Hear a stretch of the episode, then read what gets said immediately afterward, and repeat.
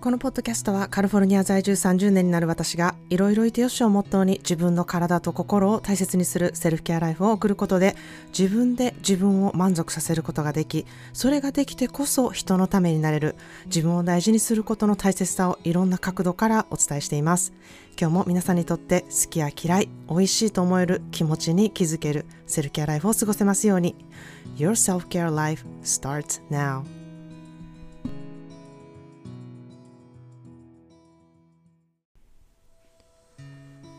皆さんいかがお過ごしでしょうか？えーとですね、オードリーのバレエの発表会がこの日曜日にあるんですね。で、まあ、先日からちょっと私ボランティアのワークをやってますみたいな話をしてたんですけれども、まあ、ボランティアのワークもすごい増えてきてこう終盤になってきたんですね。で、まあ、嬉しいことにあのチケットがねもう完売するっていうことがあの前回なかったっていうことが、えー、今年はあのコロナ明けに、えーの初のね発表会ということもあってすごく嬉しいなというふうに思ってます。えーまあ、先日昨夜はですね、えー、コスチュームの最終仕上げみたいな感じで、まあ、私は結構簡単なことをやったんですけれどもやっぱりちょっと作業が皆さん大変になってきて、えーまあ、私は一人プロの人のね、えー、型のゴムですねそれの調整作業みたいなことをすることになってですねえー、プロの方がこう手を上げたり下げたりする時にこうその時にこうゴムが食い込むみたいな感じなのでまあ緩く緩めてほしいっていう希望があってでも緩すぎずという感じでその調整を何度も何度も45回に分けてやっているんですね。で、まあ、それをやってるとなんかやっぱり私もあんまりしたことがなかったことですし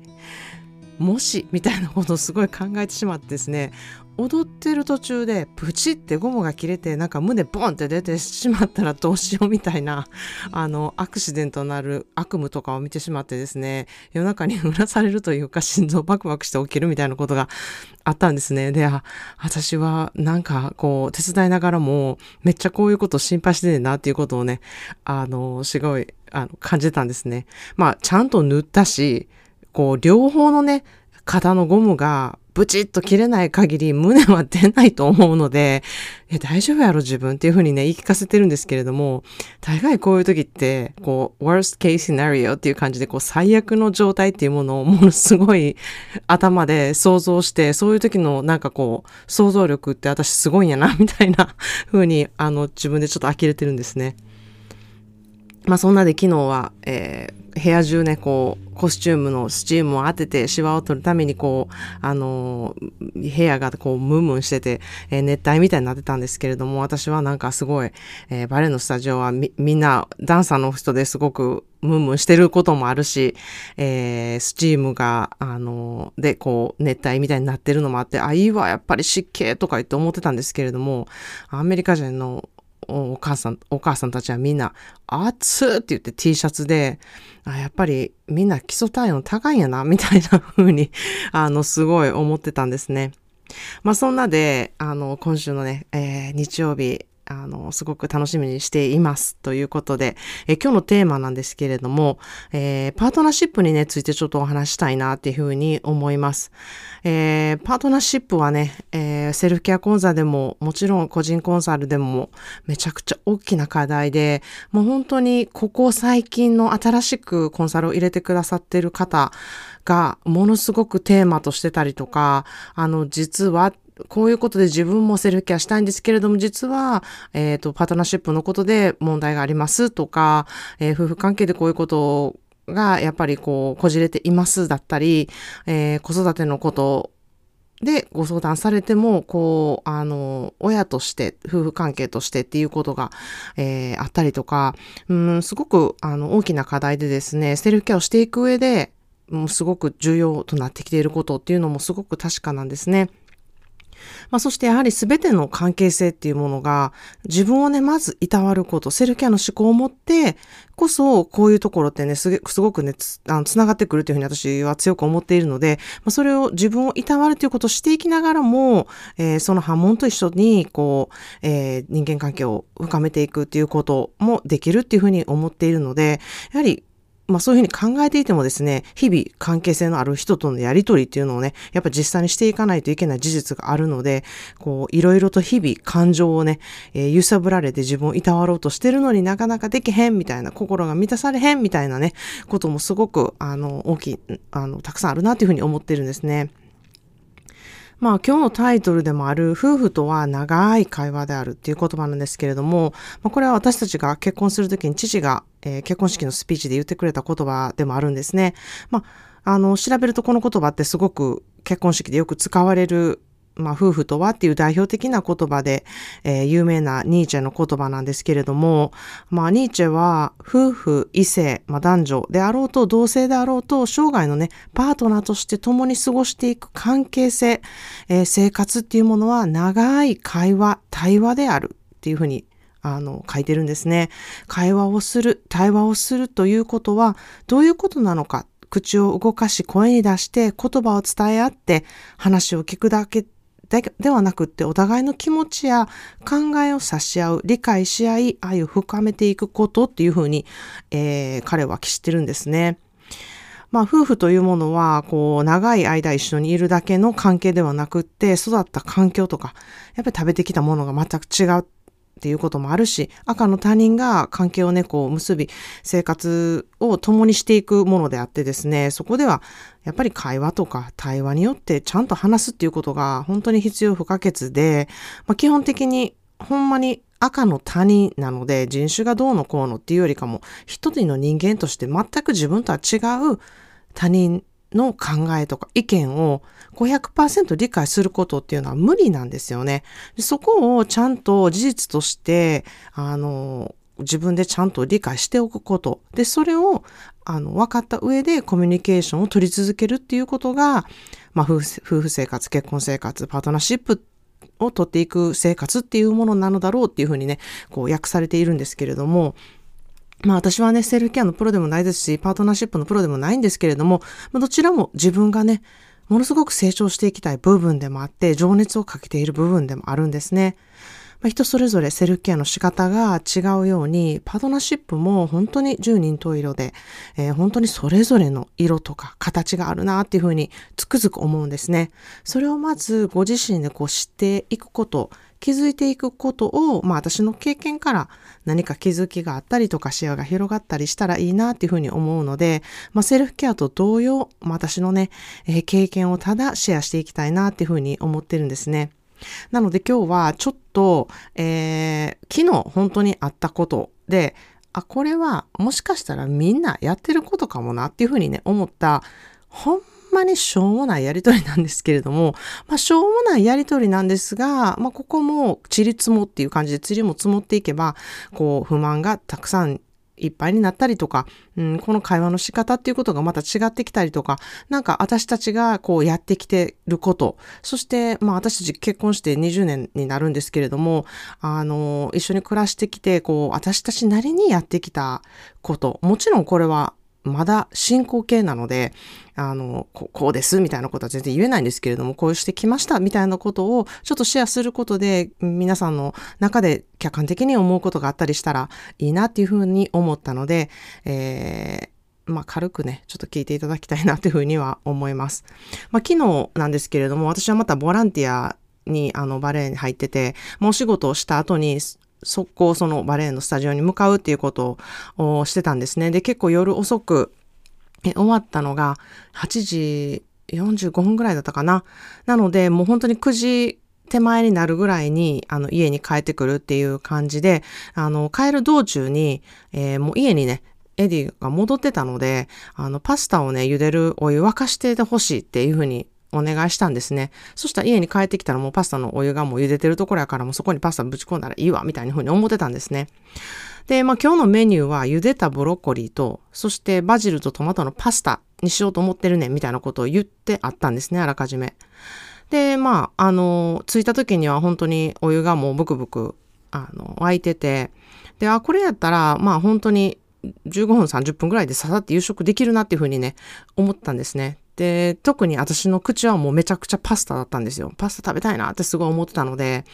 あの、もうそういう気分だったんですね。で、まあ、お腹めちゃ、めちゃ空いてたんですよ。なので、こう、ほんまに速攻着替えもせずに、もうとにかくエプロンつけてすごい速さで、あの、食料全部冷蔵庫から出してみたいなことをすごい、もう、じゃじゃじゃじゃってやってたんですね。で、あのそして、えっ、ー、と、ボコボコ、あの、お湯が沸いてたので、あ、パスタ茹でなと思って、あのパスタ取ろうと思ったら、なんとパスタの袋が開いててですね、一袋あると思っていたパスタが3分の1ぐらいしかなくて、3分の1は多分2人分しかないんですよ。なので、家族4人分どないすんねんっていう話になったところで、私もちょっと、え？ってなったんですね。これ、お腹空いてる上にこの今のこの状況で違うメニューとか無理やみたいになって、そこでまずイラッとしたスイッチが入ったんですよ。で、あ、自分で、あ、めっちゃイライラしてんな、今。めっちゃお腹空いてるし、今食べたいし、ほんで、パスタにしようってもう段取り全部できるって思ったのに、あかんやんみたいになって、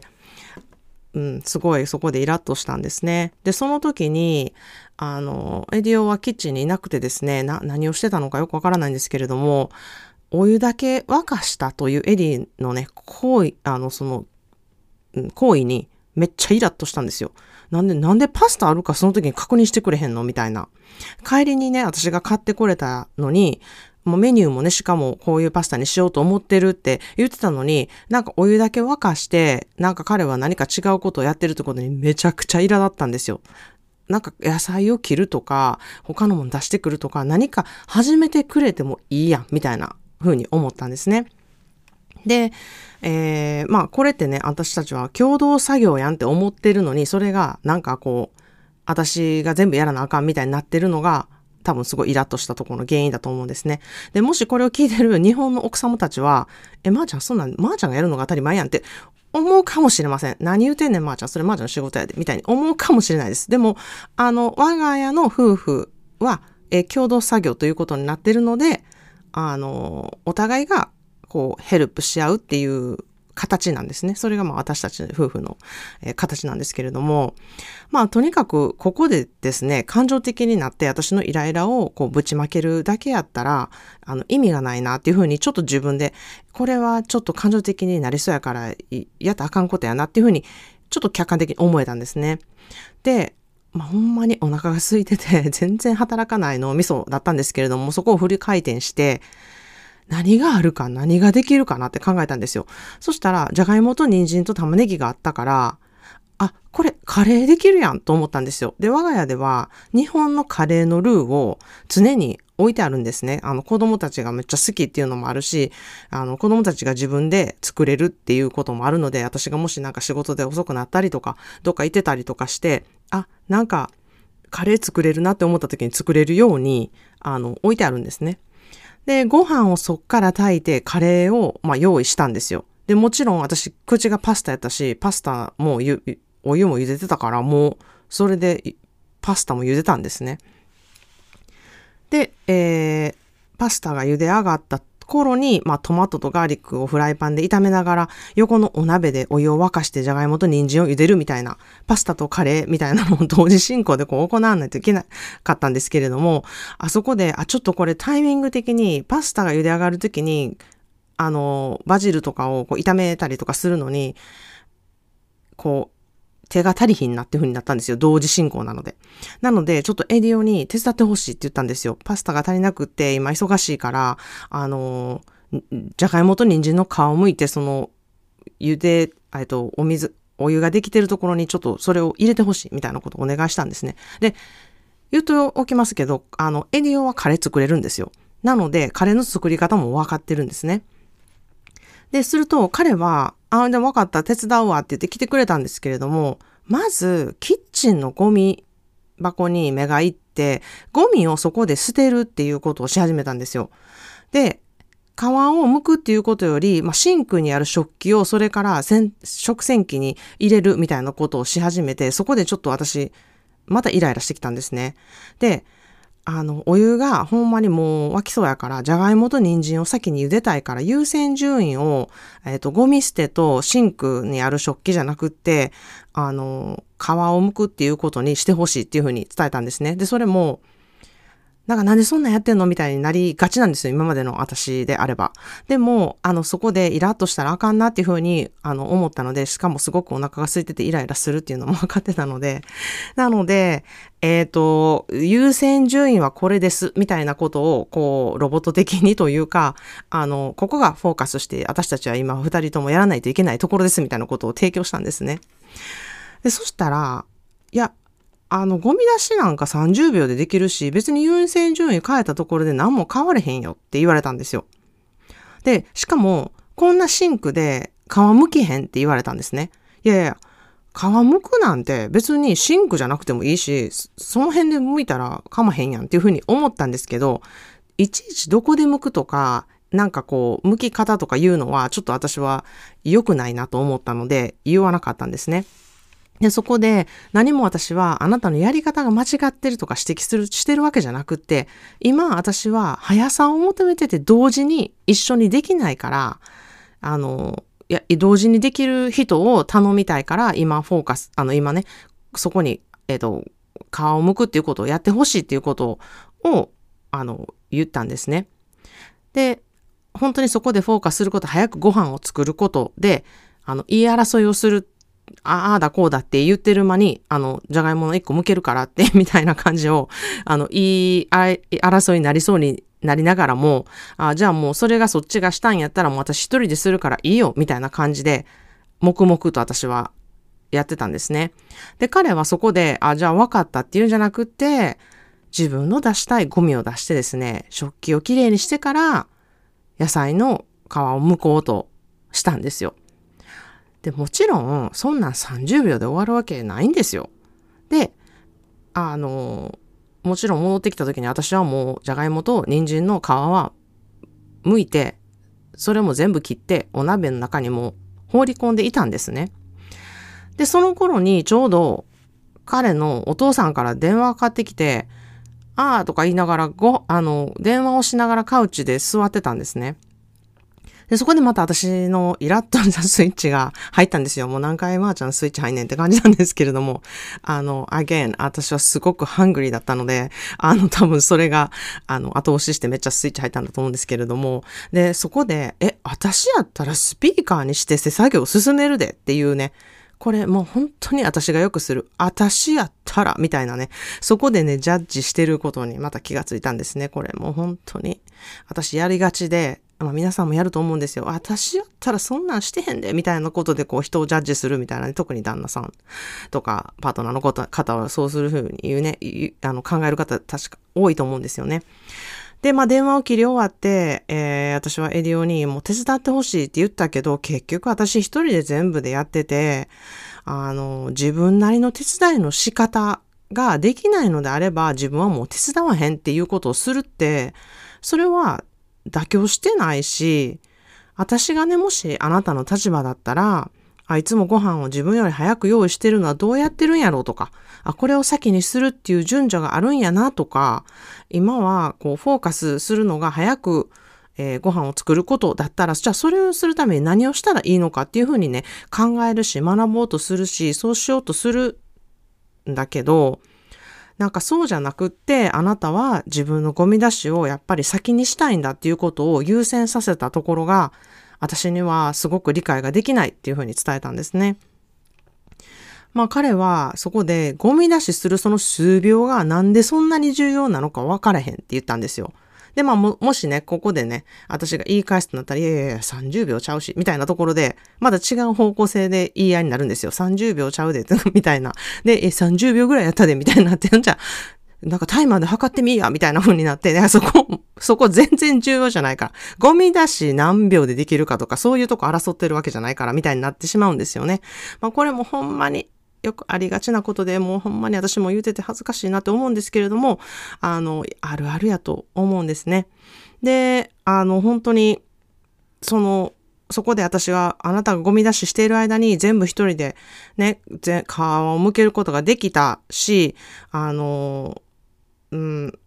エディオのスピードをね、把握しているから、もうその間に自分が何ができるかっていうのを分かってしまってるから、もうそう動かざるには得なかったって言ったんですよ。同時進行でできないんだけど、もう本当にこう火を弱めて、まあ、できるっちゃできたんですけど、あの、火を弱めて、えっ、ー、と、ガーリックとかが焦げないようにしながら、ま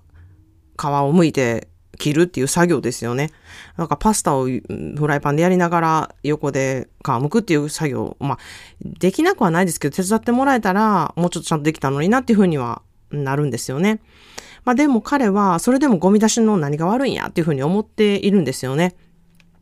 で、まあ、ゴミ出しが悪いって言ってるわけじゃなくって私は。茹でてる間にできるから、そういうことってね、何が優先かっていうところを伝えたつもりなんだけどねっていうふうに伝えたんですね。で、まあ、いつもだったらそこでね、めっちゃ感情的になんで、なんか今茹でてる時にそれゴミ出したらいいやみたいなことをわーって言ってるんですけれども、まあ、それを言ってたら私の鬱憤ばらしだけになってしまうので、とにかくあなたのゴミ出しが悪いわけではないっていうことで優先するっていうことが早く出すっていうことっていうその順序っていうものを分かってほしいっていう感じで、こう冷静に淡々とうん、伝えたから、それは分かってくれたなっていう気があのしたんですね。で、本当にこれは以前は感情的な言い争いで、こう、もう彼は黙ってしまうみたいなことが多かったんですけれども、うん、そこで、私は自分のイライラをぶちまけただけで何の解決にもなってないなっていうふうに、こう長年感じてきたので、うん、あの、本当にきっとね、お互いそれって我慢してることって、あることいっぱいあるんだろうなって思ったので、あの、ちょっとね、ここ数週間の間に私が思っていること、普段こうしてくれてて助かっていることとか、ありがたいと思っていることとかを過剰書きにしてですね、そして自分が普段やっていることも過剰書きにして、あの、エディオに渡したんですね、あの、メールにして。で、もし私が分かってないところがあったら追加してほしいとか、えー、もし私がやっていることで私が気づいてないところもあったら提示してほしいっていうふうにね、メールをしてお互い不満に思っていたり、我慢していたこと、知って欲しかったことみたいなことを伝え合ったんですね。で、それをね、今更どうこうするっていうことじゃなくって、まあそういうふうに思っていた事実があるっていうことをお互い話すっていうこと、そして話すっていうかメールでね、あの伝え合うっていうこと、それで、じゃあこれからどうして行ったらいいのかっていう定義で伝え合うっていうことをしたんですね。で、これらをやっぱり話すってなるとめっちゃ難しいなと思うんですよ。やっぱりお互い感情的になるし、言い方とかでカチンってきたりするので、なので、えメールで箇条書きに書いて、それを渡し合うっていうことは、私たち夫婦の中ではすごく良かったなって思うことなんですね。それがあった上で話し合うっていうことを、えー、何かこう、勃発した時、こういう、あの、家のね、料理のことで、こう、しょうもないことですよ。でもしょうもないことでも、その、えー、バックグラウンドにこういうメールのやり取りがあったっていうことがあれば、冷静にもなれるし、あ、こことあそこってこういうふうにつながるねんなっていうことが、相手に初めて、うん、伝わるんじゃないかなっていうふうに思った、うん、ことでもあったんですね。なので、こういうところってすごくつながってるなっていうふうに私は感じたんですね。もちろん彼なりに夕食の準備手伝ったみたいな風になってると思うんですけれども、私としては全然結果手伝えてないやん、みたいな風に突っ込みたいんですけれども、そこでね、やっぱり、まあ、お湯を沸かしてくれただけでもありがとうって感謝するべきなのかなとか、うん、あの、もし私ここでいなかったら、きっとご飯1時間半後とかになってもなんかもう夜の10時半とかに食べてるかもしれへんって思ったりとか、でもそれはね、それで彼は良かったんやと思うんですよ。で、それこそ、あの、私が前もってね、もっと仕事の前とかバレエのボランティアの前にしっかりパスタのチェックをするべきやったかもしれないし、まあ自分が思うようにエディオを使おうと思ってなったのかもしれないし、でもそんなね、完璧に私も動けないし、人間だからやっぱり完璧じゃないんですよね。で、そこでやっぱり補ってもらいたい、助けてもらいたいっていう心もあるので、うん、やはりこう、うん、そこでエディオの性格とか、えー、言われたことだけする。プラスそこに自分のこだわりも乗せるっていうね、彼のこう性質をちゃんと私は理解してなかったから、こういうことになったのかなっていうふうにも思い返したりしたんですね。まあそんなことを思いながら、まあ今回はイラッとしたスイッチここで入った。あ自分ここでスイッチ入ったで、みたいなことをね、えー、すごく確認しながら落ち着くっていうことをしたり、しようとしたりとか、えー、あとは自分がほんまにお腹空いてる時で普通の時よりもめっちゃスイッチが入りやすくなってることも、まあ自覚しながら意識して、感情的になりそうやなって思いながら、こう客観的にちょっと自分を見て冷静に対応するっていうことで、まあそれなりに対応できたんじゃないかなっていうふうに今見返すと、こう考え直すとね、えー、思うんですね。で、結局ですね、子供たちは、大好きな日本のカレーにブロッコリー添えて食べて、えー、私はブロッコリーを添えたトマトとバジルのパスタを食べて、エディオは私と同じパスタを食べて、カレーはご飯抜きのなんかスープ感覚のように食べた夕食だったんですね。で、みんなそれぞれもう大満足で別にこれで噛めへんやんみたいな感じだったんですよ。だから結果まあ往来だったんですけれども、なので終わってみるとこう誰が悪いことでもなくてですね、彼はまあ空腹でも晩ご飯が本当に夜の10時半になっててもいいって思う人で、私はいやいやいやもう早ければ早いほどいいやんっていうふうにね、あの、早く食べたいって思う人だからっていうところ、そこがああ、ここが大きな価値観の差やったんやなっていうふうに思ったんですね。まあ食べながら、こう、エディオと話したんですけれども、きっとあなたは早く夕食を出すっていうことが目的じゃないから、急がなくてもいいっていうふうに思っているんやと思うと。でもですね、私はお腹が空いててマックスだったし、モードリーもね、帰ってきてすぐ食べたいっていうのも私は知ってるから、急ごうってやっぱり思ってしまったし、うん、急がないといけないって思って動いてたのも正直あると思うって、その差やと思うっていうことも伝えたんですね。で、どちらも悪くないんですよ。でも、今回は私はちゃんと速さに協力を求めて、あの、うん、エディオは別にそこで、えー、早くなくてもいいやんっていうものをね、あの、こう出してきたととこがあったので、こう、色、言い争いになったんだなっていうふうに思ったんですね。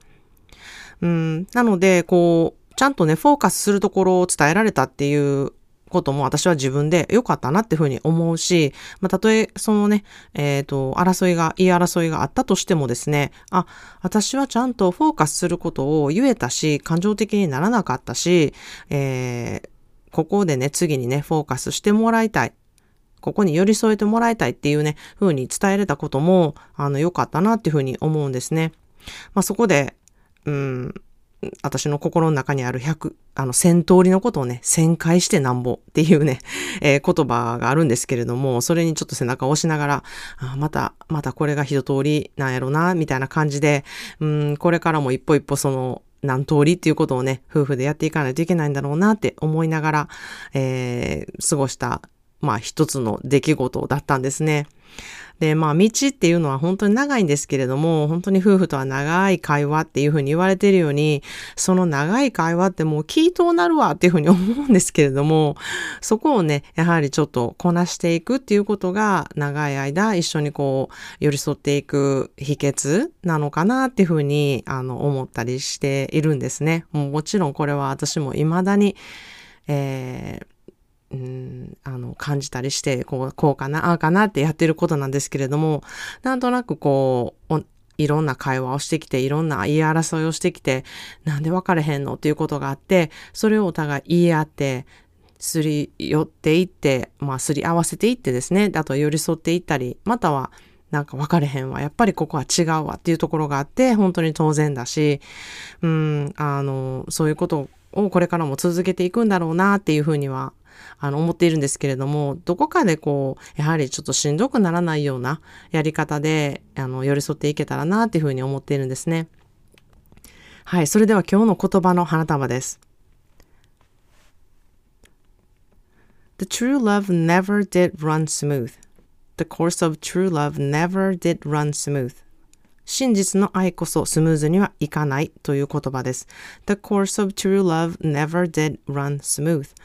真実の愛こそスムーズにはいかない。これはシェイクスピアの言った言葉です。まあ本当にあの真実の愛であれば、まあ、スムーズにあのいかなくいかなくて当たり前なんやなっていうふうに、えー、思うとちょっと気が楽というか、まあ本当に今日はこう、あの、私たちの夫婦のね、しょうもなっていうふうにね、思うような、あの、会話のことをちょっと題材にしたんですけれども、まあしょうもなすぎて恥ずかしい言い争いやなって思うけれども、こういう一つ一つがね、やはり積み重なっていくのが、あの、結婚生活でパートナーシップだなっていうふうに思うんですね。何をこう積み重ねていくか。